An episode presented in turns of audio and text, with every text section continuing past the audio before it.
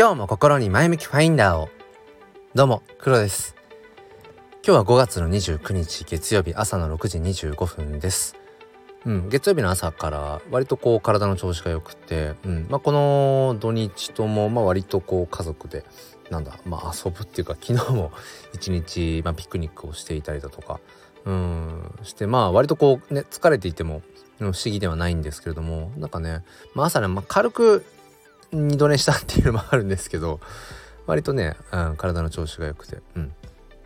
まあまあまあその自分の体の状態をこうね、えー、ちゃんとこう掴んでいくっていう、うん、すごく大事だななんてことを、えー、思っている月曜日の朝です。ということで今日はですね、えーと、自身の NFT アートコレクションの、えー、総取引量、まあ、もしくは総取引額が、1イーサを超えたよっていうちょっとそれについて話をしていきたいと思います。でえっ、ー、とまあこれ NFT をね全くやっていない方からしたらいろんな よくわからない言葉があったと思うんですけれどもうんさすがにでもねあの、僕の配信を聞いてくださってる方は、まあ、多少その NFT ってものがそのデジタルアート、うん、みたいなもの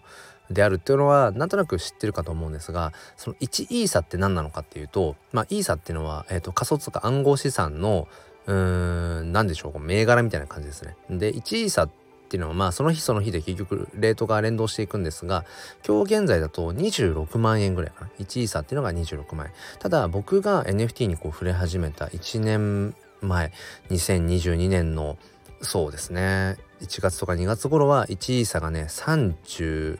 万とか。うん、でもっと前2021年代とか僕はまあその時期は知らないですけど NFT は。その当時は1位差がもっと高い。だから50万とか。まあそれぐらいとかまであったのかな高い時は。うん。で僕が経験してる中だと昨年の夏ぐらいに15万切ってた時もあったかな1位差が。だからいわゆるそのボラティリティって言ってその変動ですよね。変動するようなものなので一概にその1イーサというものが、えー、といくらなのか日本円で換算するといくらなのかっていうのは、まあ、その時その時で違うんですけれどもうーんまあ一応その1イーサというまあ表現でいきたいと思うんですね。でその、まあ、自身がやってるその NFT アートコレクションって何なのかっていうと、まあ、これもね、うん、ご存知の方はいらっしゃるかもしれませんが僕は写真がすごく好きでまあよく写真を撮ってるんですね。うん、でもともとはその NFT クリエイターとしてちょうど1年前ぐらいにスタートした時は本当にその撮った写真ですねもう本当にお花の写真とか、うん、鳥の写真とかっていういわゆる写真を、えーまあ、そのデジタルデータとしてその NFT にしてまあそれをこう、うん、まあ作品としてこう売ってっていうようなことをこうずっとしてたんですね半年近く。でまあそれはそれでまあ何でしょう買ってくださる方値をつけて買ってくださる方がいて、うん、そういう意味では自分のこう自己表現の拡張にその NFT というものが、まあ、手段としてね、うん、なってるなっていうのですごくこうまあいろいろとこう承認欲求が満たされるとか、えー、自分の写真作品にこう何ていうのかなこう一つ一つと向き合ってもらえるみたいなそういう有用感みたいなものもすごくあってあすごく NFT ってものが、うん、自分にとってこう有効な手段なんだなってことは思ってたんですね。でちょうど今から半年前ぐらいですね昨年の11月末12月ぐらいにそのたまたま家族と、うん、行ったキャンプの、えーと、焚き火ですね。焚き火をこうひたすら写真を撮ってたんですよ。撮るものが他になくて。真っ暗の中で焚き火ぐらいしかなかったので。でそれをひたすら撮っていたらあのそれがこう火の鳥に見えたんですよね。まあお酒を多少飲んでたんでしょうかあの時は。曖昧なんですけど。なんか火の鳥がこう翼をこう広げてるまあ片方の翼をこうバッとやってるように見えたのであじゃあこの撮った写真を同じ写真を左右に並べてどちらかを反転ひっくり返したらまさにそのフェニックスが両翼ですよね。両方の翼をバッて広げているように見えるんじゃないかっていう思いつきからえー、始まったのが、えーとまあ、通称炎の写真ジェネと言っている、まあ、このアートコレクションなんですね。まあ、フォトアートコレクションっていうのかな？ちょっといまいち自分でもこれは写真というのかもしくは写真を使ったアートなのかまあわかんない。まあどっちでもいいんですけど。うん。まあそんな感じで、えー、とスタートしました。んで結構いろんな思いがそこにはあってまあもともとはまあ思いつきうんだけどなんか面白そうだなっていうかシンプルに焚き火の炎のその写真を使ってこうフェニックスを表現するってシンプルにかっこいいなとかっていう風に自分でも思ったしで炎ってそのノンバーバルで別に国籍問わず、身近にあるものですよね。うん、それに僕らのこう言葉の文化の中にもその火がつく言葉ってまさにその火付け役とか、えー、お尻に火がつくとか、えー、心の火を灯すとか、うん、なんかいろんなところでその火っていう言葉ってやっぱ身近にあるしいろんなきっかけにやっぱりなってるんですよね僕らのこう人類史の中を中、えー、今まで振り返ってみても。うん、だからすごくうんまあ IP とは言わないかもしれないけど火というその何て言うんでしょうね素材というのか、うん、個性というのか、うん、アイデンティティとは言わないかもしれないけどもそういったものってすごくやっぱりうん。僕も結構ね気づくと熱く語りすぎちゃうみたいな。気づくと火がついてるみたいな うん、こともあるし、まあ、すごくこうまあ、いい素材だなっていうふうにまあ我ながら思ってでやっぱそのフェニックスっていうものはその不死鳥ですよね。まあその死して灰になってもなおまたその灰の中から新しいフェニックスがこう生まれるっていう。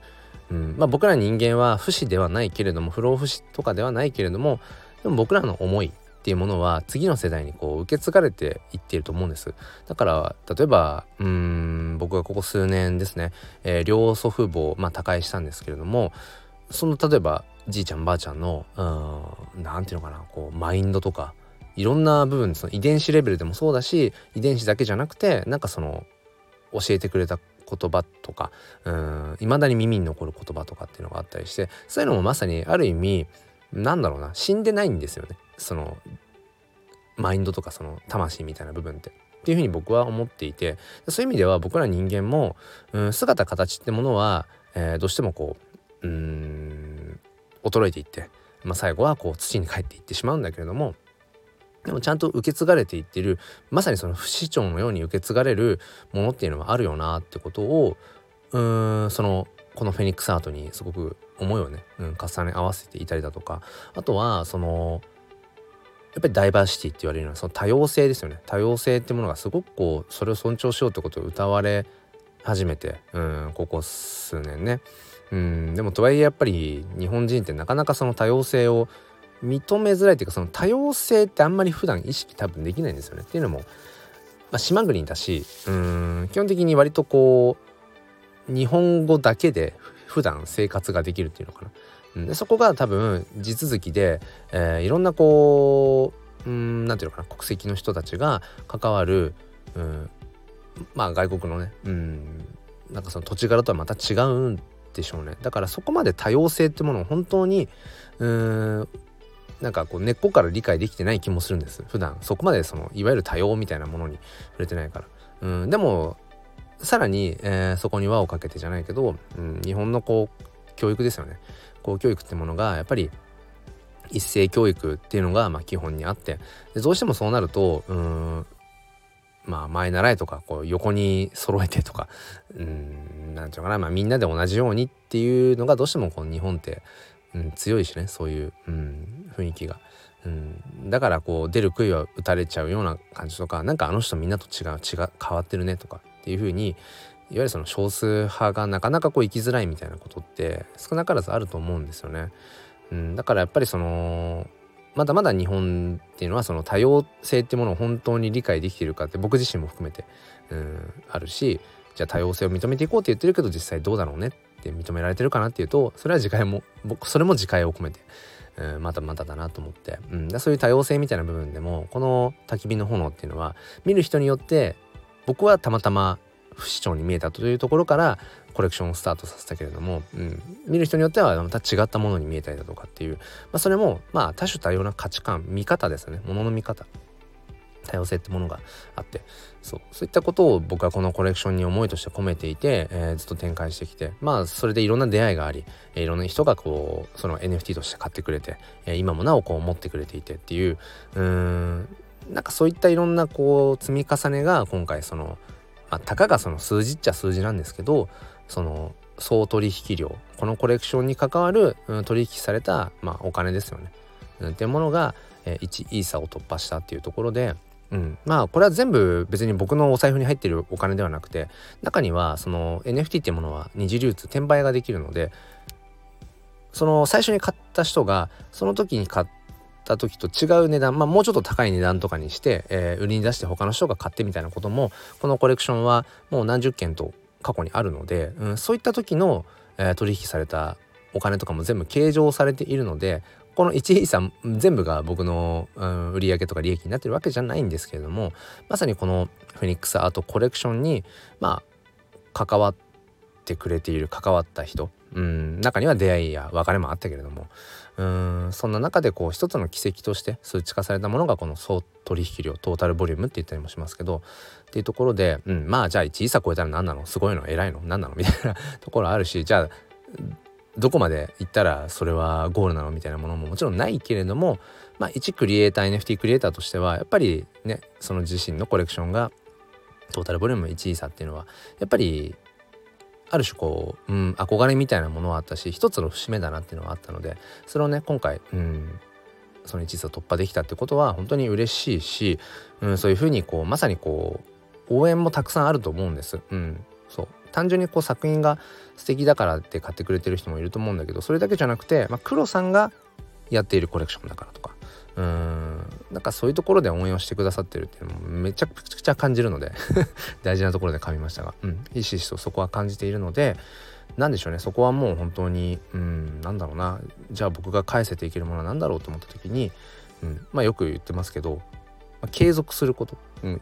続けること。居続ける。やり続けるっていうこと。このコレクションを続けていくってこともそうだし僕自身もその発信をやめない、うん、日々自分の思いを、えー、拙いながらも